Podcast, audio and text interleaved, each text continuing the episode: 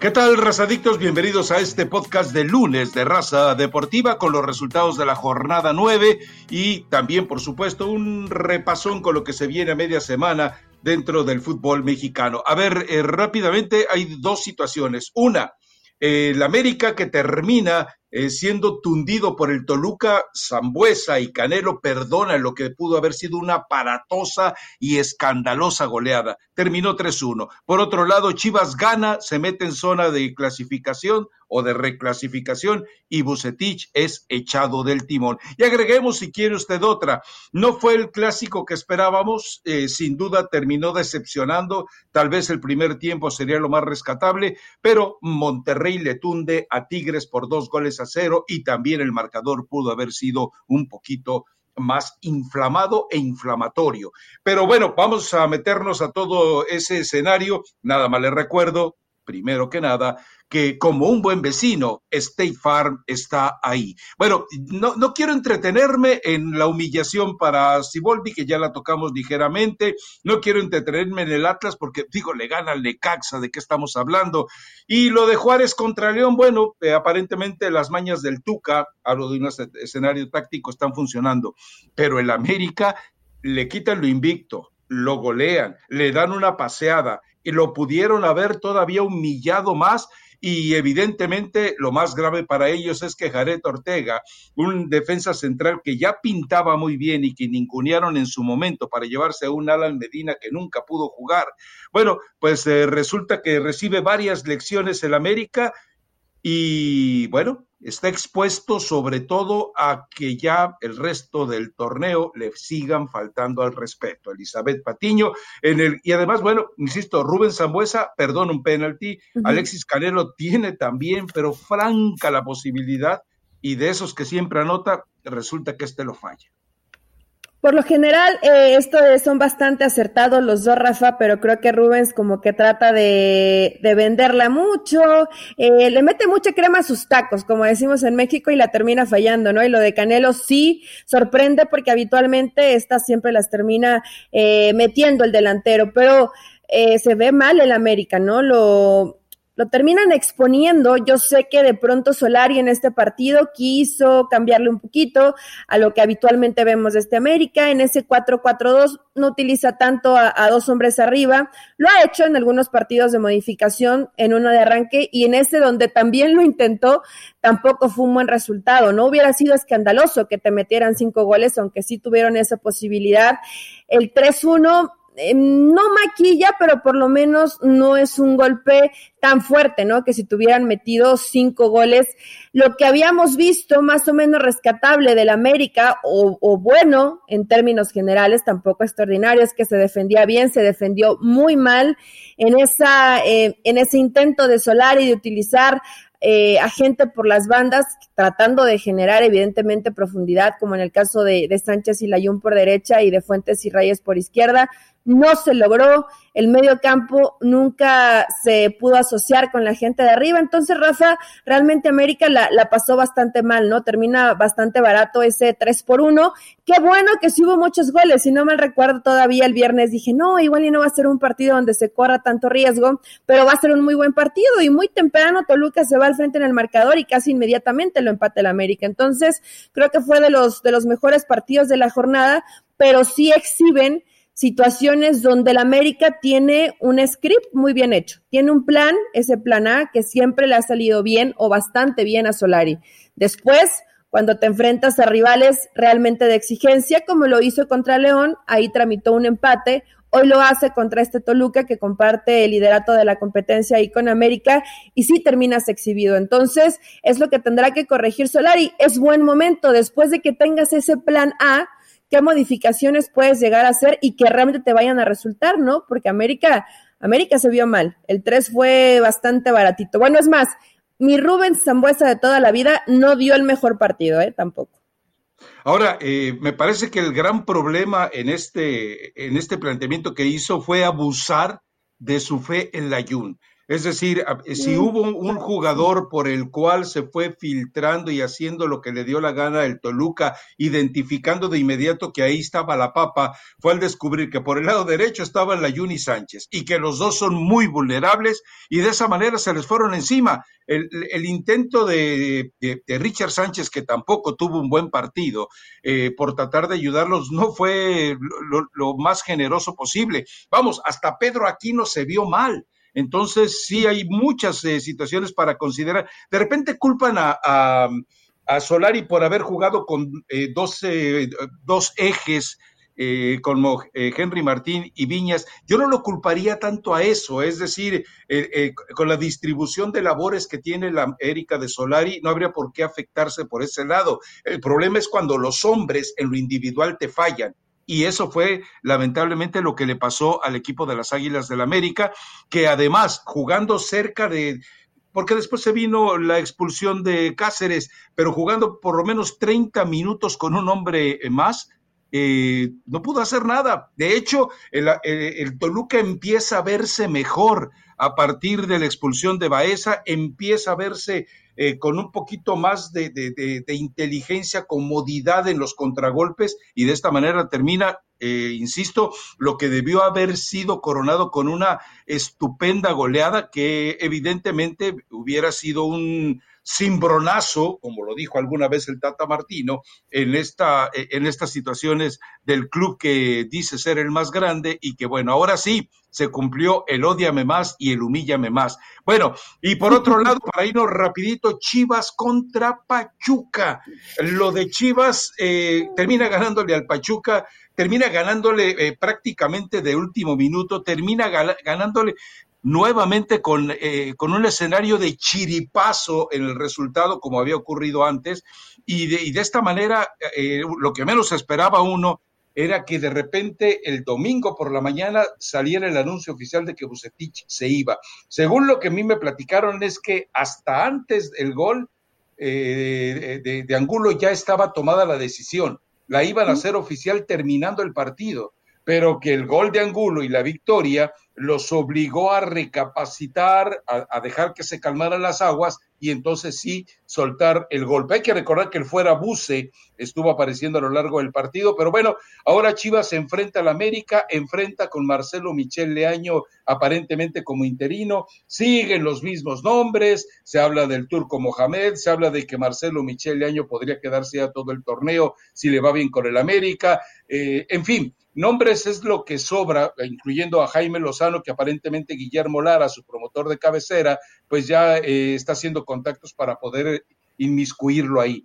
Pero eh, sí llama la atención que de repente con una victoria te echen, pero ya era, es decir, Chivas eh, hace malas cosas hasta cuando las hace bien. Debió haber tomado esta decisión si estaba pensada justo en la fecha FIFA y no esperarse tanto.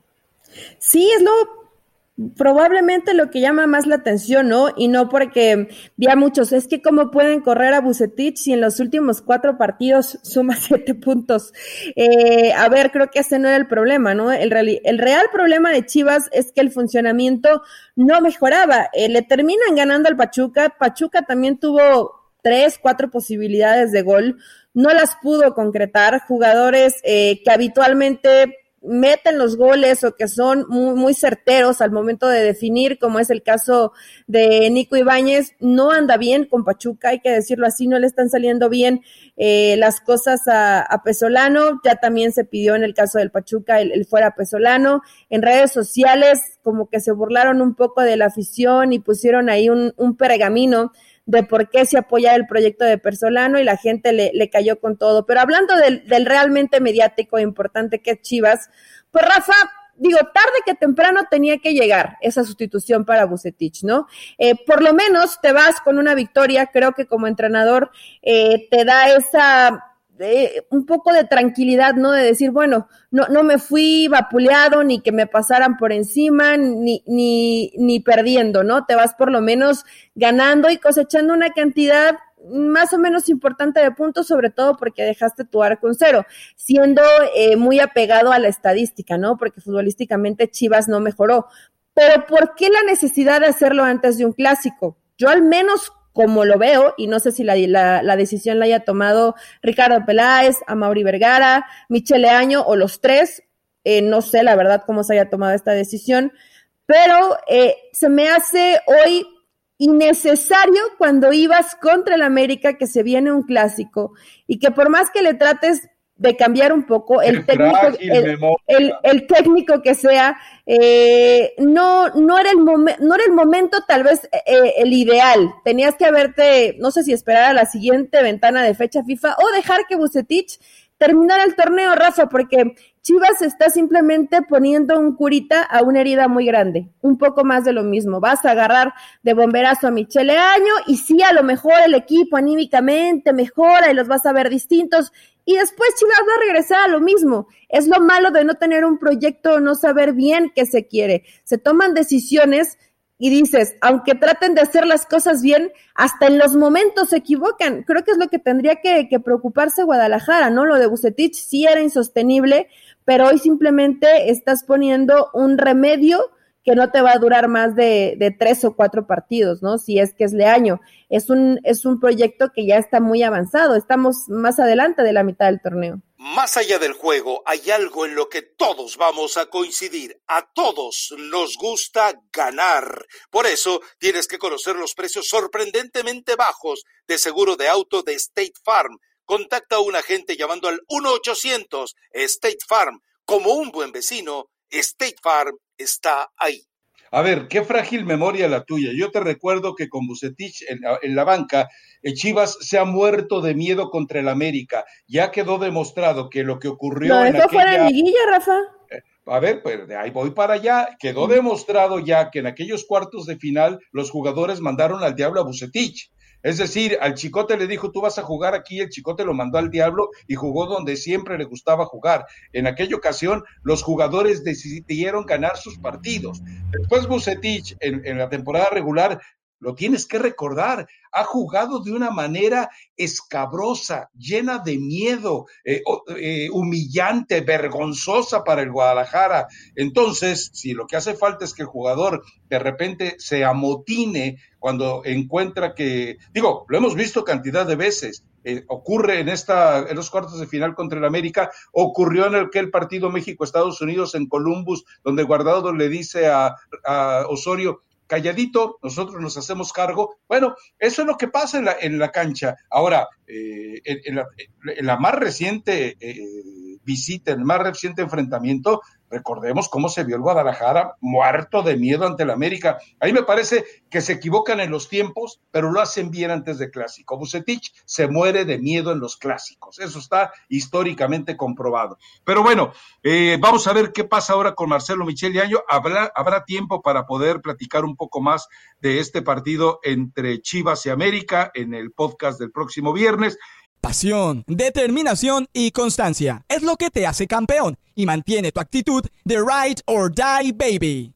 eBay Motors tiene lo que necesitas para darle mantenimiento a tu vehículo y para llegar hasta el rendimiento máximo. Desde sobrealimentadores, sistemas de sonido, tubos de escape, luces LED y más. Si buscas velocidad, potencia o estilo, lo encontrarás todo en eBay Motors. Con más de 122 millones de piezas, siempre encontrarás justo lo que buscas. Y con Guaranteed Fit de eBay, tienes la garantía de que tu pieza quede perfectamente a la primera o se te devuelve tu dinero. Porque con eBay Motors, quemas llantas y no tu dinero. Con las piezas que buscas, a los precios que quieres, tu auto se convertirá en el MVP que te dará el triunfo. eBay Motors. ebaymotors.com Solo para artículos elegibles se aplican restricciones. Y bueno, Cruz Azul le gana a Querétaro, es decir, Cruz Azul se reencuentra, tampoco es un partido brillante, es un partido que maneja con comodidad, con sabiduría, eh, apegándose al oficio que tiene, Reynoso acomodó las fichas,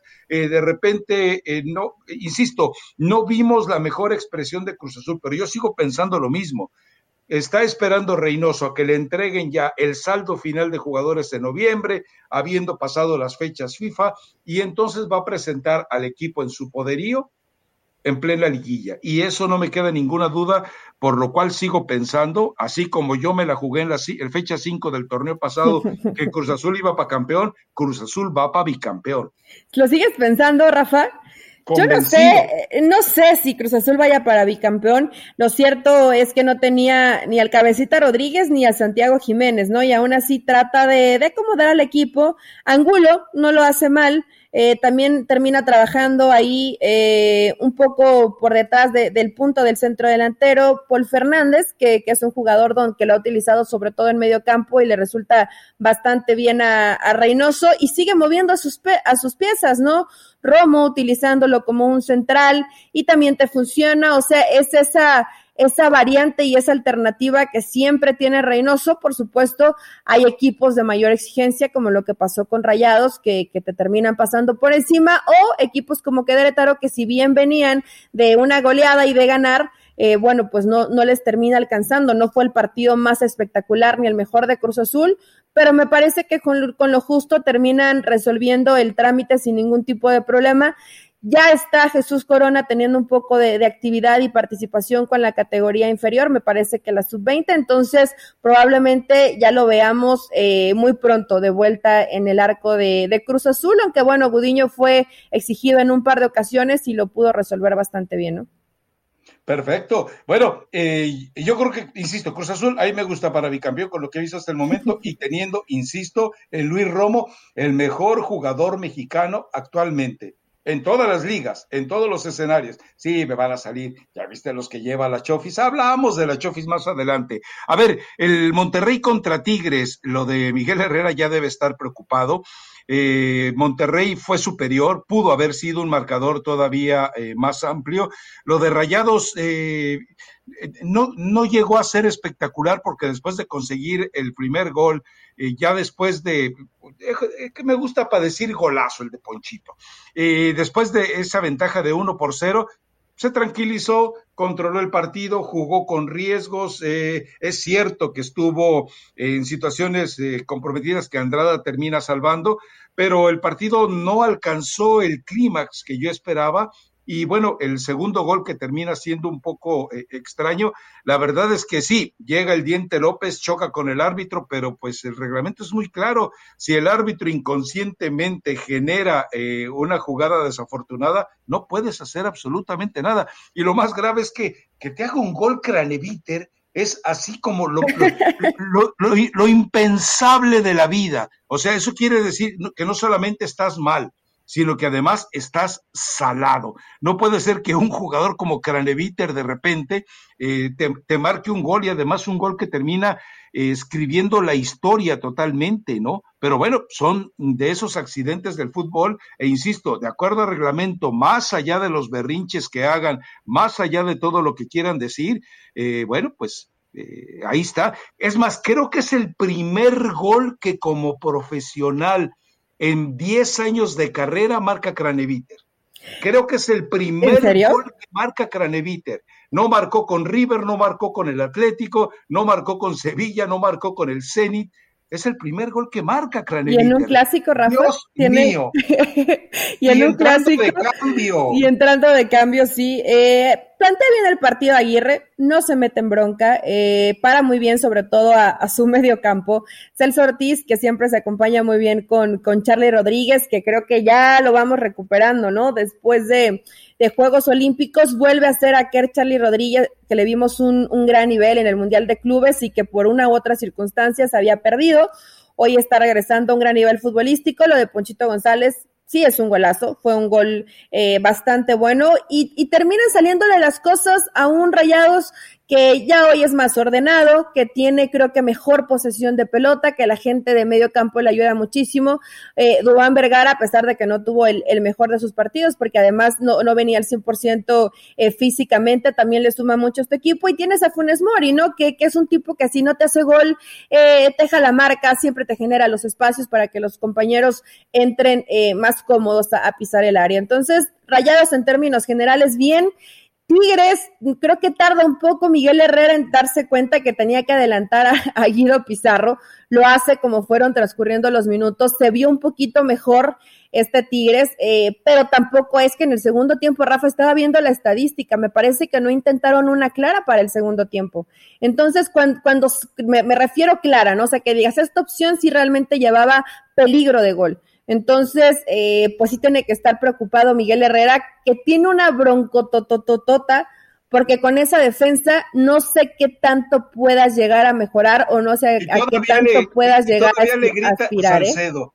Todavía Salcedo le increpa que lo saque, cuando el tipo le habían perdonado la roja. Salcedo, digo. Sí, sí, pero, pero digo, es un tipo malagradecido, está mordiendo la mano desesperada que le da de comer.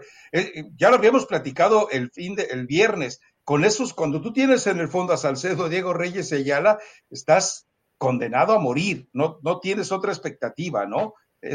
y acabo de checar varias páginas, sí, es el primer gol de Craneviter en su carrera. Ah, bueno. Entonces, eh, lo termina siendo fue buen gol, Rafa. Y además en un clásico, o sea, es que no es, no, no es cualquier gol, si bien eh, estoy segura que probablemente no, es la, no, es la, misma no es la misma pasión que se vive en el estadio de Rayados que en el estadio de Tigres, donde eh, pues sí veíamos a la gente contenta, medio animada, pero, pero no con ese nivel de ebullición que debe sentirse, me parece, dentro de un clásico, pero pero sí, bueno, hoy sabemos, yo lo escuché y honestamente no lo creí, pensé en la transmisión que se habían equivocado, dije, no creo que sea el primer gol en la carrera de Craneviter, entonces hoy estás confirmando ese dato para que la gente esté ahí atenta y debe ser doblemente preocupante. Imagínate que un jugador que nunca ha hecho un gol te hace un gol. Eh, creo que Miguel Herrera se encuentra con esta primera pared hoy que está dirigiendo Tigres y honest, si, si yo fuera Miguel, borro completamente a Salcedo, ¿no? Porque después de, de todas las malas actitudes que le han visto con selección y que además porque no tienes eh, tantas opciones, ¿no? Pero le das la posibilidad, le das la confianza y encima, encima te reclama cuando sabe perfectamente que tenía esa tarjeta amarilla y que se estaba salvando de, de salir expulsado. Eh, hay que tener de veras muy poquito cerebrito y, ser poco inteligente. Ya deja tú de agradecido, Rafa, poco inteligente para ir y reclamarle a tu entrenador, ¿no? Pero bueno, eh, ahí va a ser un, grave problema. Por eso es, ¿hasta dónde le vas a exigir a, Miguel Herrera? con esa defensa, ¿cuánto le puede llegar a, exigir la directiva que lleguen los resultados? No es que le tienes que mover prácticamente todo para que saliera, termina metiendo a, gente que, habitualmente no vemos, ¿no? Entonces, eh, sí, mal, mal por Tigres y es un desastre defensivamente. Yo no sé si a Miguel Herrera le alcance las jornadas que quedan para poder corregirlo. No creo, porque tampoco hay mucho de dónde echar mano, ¿no? No, y el cierre de registros es precisamente este miércoles, si mal lo recuerdo. Entonces, eh, ya no tiene tiempo Miguel Herrera. Va a tener que ir por un bomberazo y espero que sea un bomberazo afortunado y no termine trayendo como los bomberazos que tuvo en las Águilas del la América. Pero bueno, sí necesita eh, un par de defensas centrales, pero de manera urgente a ver dónde los consigue, pero porque lo que tiene. Ahora, eh, Diego Reyes da un partidazo secando a Funes Mori, al delantero estelar de la selección mexicana. Qué vergüenza lo de Funes Mori. No lo hizo mal, no lo hizo mal Diego Reyes, Rafa. bueno, pues es que era Funes Mori, pero en fin, eh, ¿qué le vamos a hacer? Eh, hay un partido que sí llama la atención a media semana de esos adelantados por la logística mal hecha del fútbol mexicano y que es un partido interesante. A ver, eh, va Monterrey contra Toluca en este partido anticipado. suena agradable por todo lo que envuelve. yo creo que Toluca es el favorito. Para mí, Toluca es el favorito. Es partido de la jornada 11, Rafa. Se está adelantando, es el partido que, que, correspondía a la siguiente semana, donde sí se viene fecha doble.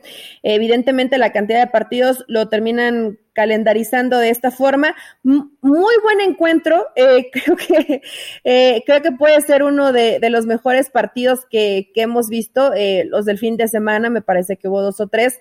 Hay que tener buena expectativa de este Monterrey Toluca, porque Toluca pues viene con, con esa confianza, ¿no? Y recuperando a jugadores como, como es Alexis Canelo, que bueno, sí termina fallando contra América, pero es un jugador efectivo, tienes a Rubens. Lo de Samudio, que habitualmente no siempre lo utiliza eh, de titular eh, Cristante le termina siendo bastante bueno y, y, del otro lado Rayados, ¿no? Que parece que ya se le está creyendo, que por momentos tiene buena posesión de pelota, que por momentos sí te genera fútbol y sí busca la portería rival. No es todavía un equipo espectacular, pero sí va mejorando, Rafa. Me parece que, que todos decíamos, ¿en qué momento, en qué momento va a despertar Rayados? Parece que por fin comienza a despertar, ¿no? No vamos a terminar de ver a un equipo ni aplastante ni tan ofensivo, pero sí con una determinación distinta, donde realmente ya se ve la mano de Javier Aguirre. Lindo partido de fútbol, Rayados es local, entonces eh, puede tener esa, esa ligera ventaja eh, y me parece que, que, va a ser un partido de bastantes goles. No atrevería a decir, a decir quién va a ganar este encuentro. Bueno, y por otro lado, así rápidamente, eh, resulta que el, el, Terremotos de San José con un Matías Almeida que vence contrato 7 de noviembre y estaría obviamente ofreciéndose ya para llegar a las Chivas, pues sigue siendo otra vez de nuevo eh, escenario para que la Chofis López se luzca, ¿no? Marcó dos goles, lleva cinco en un lapso de una semana. Es decir, eh, Sí, insisto, hay que ver los goles, porque realmente son troncos los defensas de la MLS y le dan un tiempo y un espacio para que pueda definir. Él hace golazos por eso, porque goza de esos segundos para acomodar el cuerpo y decidir cómo pegarle a la pelota. Es decir, es un es, es, una práctica de tiro al blanco, para que no se engañen. Cuando, cuando dicen, y mira, yo no veo la MLS, realmente, realmente la veo poco pero escucho muchos, eh, te escucho a ti, por ejemplo, que seguramente la sigues mucho más, de es que son conos, es que ve la facilidad, y la realidad es que ve los goles, y sí parece que lo hace eh, la Chofis bastante fácil. Yo no sé si de pronto ha tenido esa situación de que le toca enfrentarse ante, ante malos defensas o realmente su, su, nivel técnico ha, ha, mejorado mucho, ¿no? Y está pasando un, un gran momento. Pero es un es realmente un parámetro. En el momento en que tú ves una estadística y dices, veo 10 goles, veo 15 goles, veo eh, 5 goles de manera consecutiva, es un parámetro la MLS para considerar ese tipo de jugadores, material de selección, no solo selección mexicana, ¿eh? ¿Sí o no? No, hombre, no, no, no, ¿No es? para nada. A ver, quiero ser específico. O sea, entonces lo de Javier Hernández tampoco es. No, vi la trampa y por eso te dije que quería ser específico. Cuando tú ves los goles que hace Javier Hernández como hombre de área, que evidentemente en, en los partidos tiene la marcación de dos y a veces tres en el área, cobra una dimensión distinta de un jugador que te aparece de repente en el área, que los defensas centrales, por ignorantes, por tontitos, por bobalicones, no esperan y encuentra un escenario perfecto para definir. Javier Hernández vive en el área eh, convive con una marcación distinta. Por eso yo sí valoro distinto lo de Javier, ve las anotaciones que hace cuando tiene dos hombres encima. En cambio, ves a la Chofis que tiene dos hombres y los dos están a cerca de tres metros de distancia. Esto es distinto. Hay que ver los partidos, Elizabeth Patiño. Ayuda, ayuda para, Rafa, esas preguntas que, habitualmente, que habitualmente estoy eh, en, en esos momentos de los partidos de la MLS casi siempre se empalman con algún otro partido de, de la Liga Mexicana. Digo, después veo el, el resumen y, y, hay, hay este, resúmenes en, en, internet que duran casi 30 minutos, ¿no? Entonces ves buena parte de, de, las jugadas importantes del partido, pero eso no te va a dar nunca un parámetro. Si me chutara por lo menos 5 o 6 partidos de, de, la MLS, tienes un parámetro mucho más claro. Por eso te pregunto, no, no era por mala intención, ¿eh? Es, sabía que sí. Es realmente, es realmente lo que hoy está haciendo Javier López, que la gente lo quiere poner en la selección, no sé. Lo de Javier Hernández tampoco lo sé, yo, yo lo he visto y no todos los errores son, eh, no todos los goles de Javier Hernández son por error del rival, ¿no? También tiene, tiene mérito y los ha trabajado bien. Entonces, a partir de ahí, eh, qué bueno que la Chofi siga haciendo goles, porque si regresa a Chivas y si regresa de la mano de Matías Almeida, pues le va a venir bastante bien al, al Guadalajara. Dice el momento Almeida que no han hablado con él, pero cuando le hacen esta entrevista, todavía no se sabía del de, cese de Bucetich.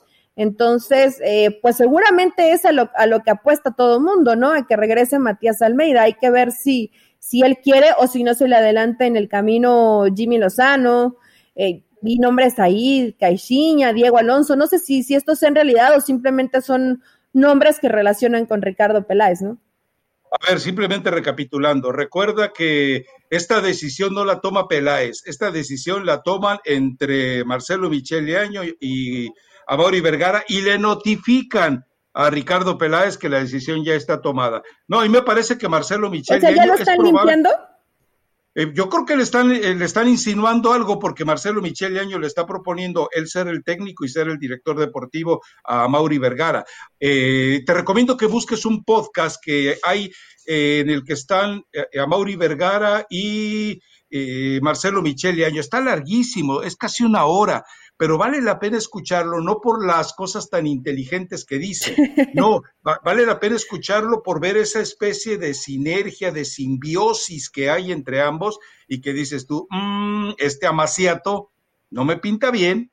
En fin, escúchalo, escúchalo primero, no vas a encontrar nada valioso, ¿eh? Ahora, la forma en la que habla Marcelo Michel de Año en ese podcast de Jorge, sobre Jorge Vergara es eh, realmente no, ahí me daría pena, ahí me daría pena hablar así del papá de mi jefe, eh, nada más por quedar bien, ¿eh? Pero bueno, cada quien sigue los caminos que es muy propio del apellido, te digo porque yo conocí a la familia Leaño muy de cerca. O sea, quedando bien quedando bien en toda la charla. Yo, nada yo le llamaría más feo, hay formas más sí, feas. Sí, sí, yo también sé de qué otra forma llamarlo, pero, pero bueno, poniéndose un poco de tapete, alabando todo lo que hacía bien el señor Vergara en paz descanse, ¿no? Me imagino. Vale la pena que lo escuches. Ahora, eh, ya, eh, empieza pues a dar no que se llevaban mal Rafael Ramos, no que ya, ya no se soportaban, que ya no estaba Mauri tan contento con Leandro. Te dije que era Ricardo Peláez con con Marcelo Michele Año. ¿A dónde te vas, Eli Patiño? Ese Ahora, dijiste eh, que ya no era la persona favorita de Mauri, que ya no estaba tan contento porque empezó a, a pedir cuentas de, y las fuerzas básicas, ¿dónde están? Y lo que se trabaja, según muy bien, ¿dónde está?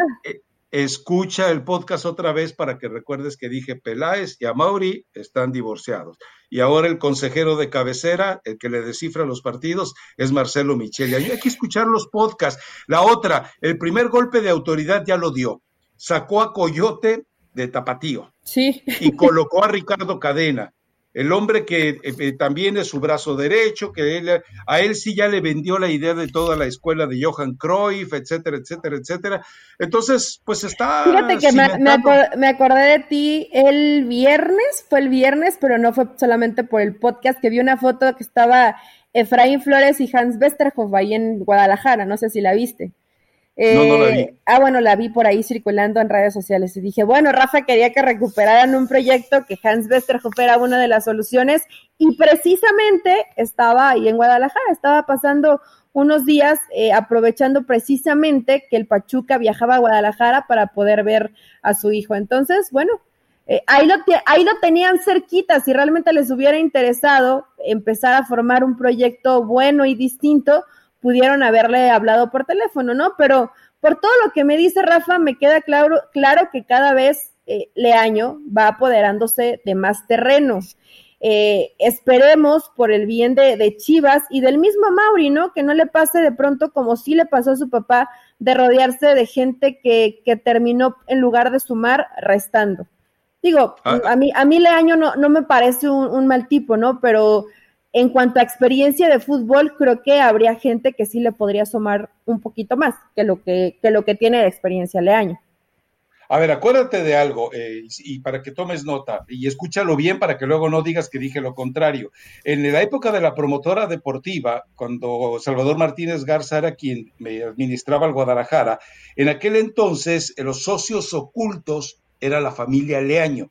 La familia, de hecho, Martínez Garza estaba casado con una hermana de los Leaño y los Leaño tenían injerencia no solamente en Mexlú, sino obviamente en la promotora. Cuando entra a Jorge Vergara y que Jorge Vergara trata de buscar inversionistas, no accionistas, los primeros que se acercaron fueron los hijos de Martínez Garza, que ya los vemos en el estadio Akron como eh, presencia absoluta, y también los leaños se acercaron a él para querer invertir en el Guadalajara. Entonces, toda esta, eh, eh, todos estos antecedentes nos dejan claro la presencia de Marcelo Michele Año dentro del panorama, dentro de la órbita que maneja a Mauri Vergara. Que, que, si le puede ir bien al Guadalajara, vamos viendo. A ver, en eso tienes tu razón uno normalmente debería empezar a medir lo que está creciendo Chivas con Marcelo Michele Año con resultados en fuerzas básicas. Pero curiosamente, desde que él llegó, el Chivas dejó de ser el rival de Atlas, de Santos, de Pachuca y de América en las fuerzas inferiores o en las divisiones inferiores del fútbol mexicano. Es decir, algo no se está haciendo bien. Y entonces el hecho de que eh, sepa mucho Marcelo Michele Año sobre Johan Cruyff, la Masía, el sistema del Barcelona, el sistema del Ajax, no significa que lo sepa aplicar. Digo, recordemos que eh, en Necaxa los convenció eh, muy bonito durante unos partidos y después el equipo se le hizo pedazos desde adentro de manera dramática. Pero en fin, Elizabeth Patiño, ¿alguna recomendación musical? Sí, Rafa, es un especial para, para Bucetich. Eh, ah, yo sé, yo sé, no voy a recurrir a quien la canta eh, hace, no, hace no tantos años, hace no tantos años, porque ya sé que estás harto de Cristian Nodal, pero vayan a escuchar la versión de Adiós Amor de Dareyes de la Sierra. Y bueno, y es una, es una canción de despedida que le queda perfecta a Víctor Manuel Bucetich, ¿no? No me da gusto ni es para celebración, no me da gusto que ningún técnico termine saliendo de un equipo y menos que hoy varios valientes y me imagino que creyéndose con mucho conocimiento futbolístico, diciendo que Bucetich es un fracasado y que no sabe de fútbol. Digo, eh, hay que estar un poquito tontito, ¿no? Para hacer ese... No, no, no, para hacer ese tipo de comentarios. Bucetich es un técnico muy capaz, es un técnico ganador y que con Guadalajara, pues si vemos la si vemos la lista de técnicos que han desfilado por ahí, es un equipo que no está hecho para todos, lamentablemente, ¿no? Lamentablemente me refiero para el currículum de varios entrenadores que son buenos, pero que cuando terminan agarrando a Chivas los terminan catalogando de incapaces cuando han demostrado con su trayectoria que saben hacer las cosas bien. Entonces, hay que saber dividir bien la responsabilidad de Rafa, no todo era culpa de Bucetich, entonces vayan a escuchar esta de Adiós, amor. ¿No la, ¿no has escuchado? Eh, sí la he escuchado a lo mejor sí, Pero, a ver, en el caso voy de, ti, y esta vez para siempre. No la sí la tienes que haber escuchado. No, ya, después de escuchar tu versión, ya no, te juro que no la voy a escuchar, ¿eh? Bueno, pues ahora sí se va para siempre. Eh, eh, vale la pena decir, él no es un técnico fracasado, es un técnico que fracasó.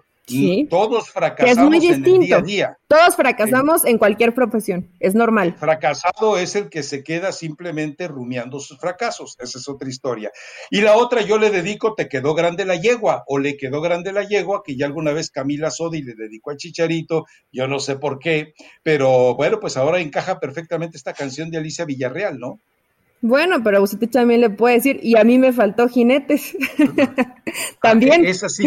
también también queda. Entonces está, está perfecto. Cualquiera de las dos recomendaciones quedan como anillo al dedo para la destitución de Bucetich. Seguramente pronto lo veremos en otro equipo, ¿no? ¿Me puedes explicar la alegoría de le quedó grande la yegua, pero a Bucetich le faltó jinete, si él era el jinete?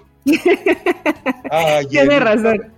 Dime, mejor nos escuchamos en el, el viernes, ¿eh? A propósito, Felicidades por el primer triunfo con los guardianes, los guerreros de la plata o guardianes de la plata, ¿cómo es, perdón? Es guerreros de la plata. Gracias, Rafa. Sí, ya voy a, pues estoy practicando mi discurso de aquí hay que ir paso a paso, partido a partido. No, la realidad es que no jugamos tan bien, pero, pero ganamos. Y era lo importante. Por cierto, en el equipo de Huejutla eh, venía Omar Cerón. Sí conoces a Omar Cerón. Es parte de, la directiva de ese equipo. Entonces. Eh, ¿Qué te hizo una oferta? no, estuvo bueno, estuvo el bueno el chisme post-game.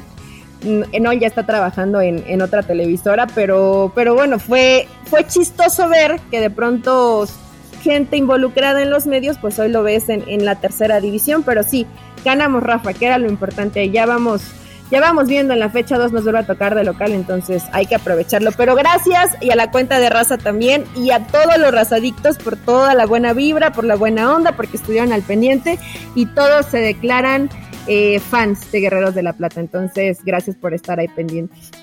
Perfecto. Chao. Bye.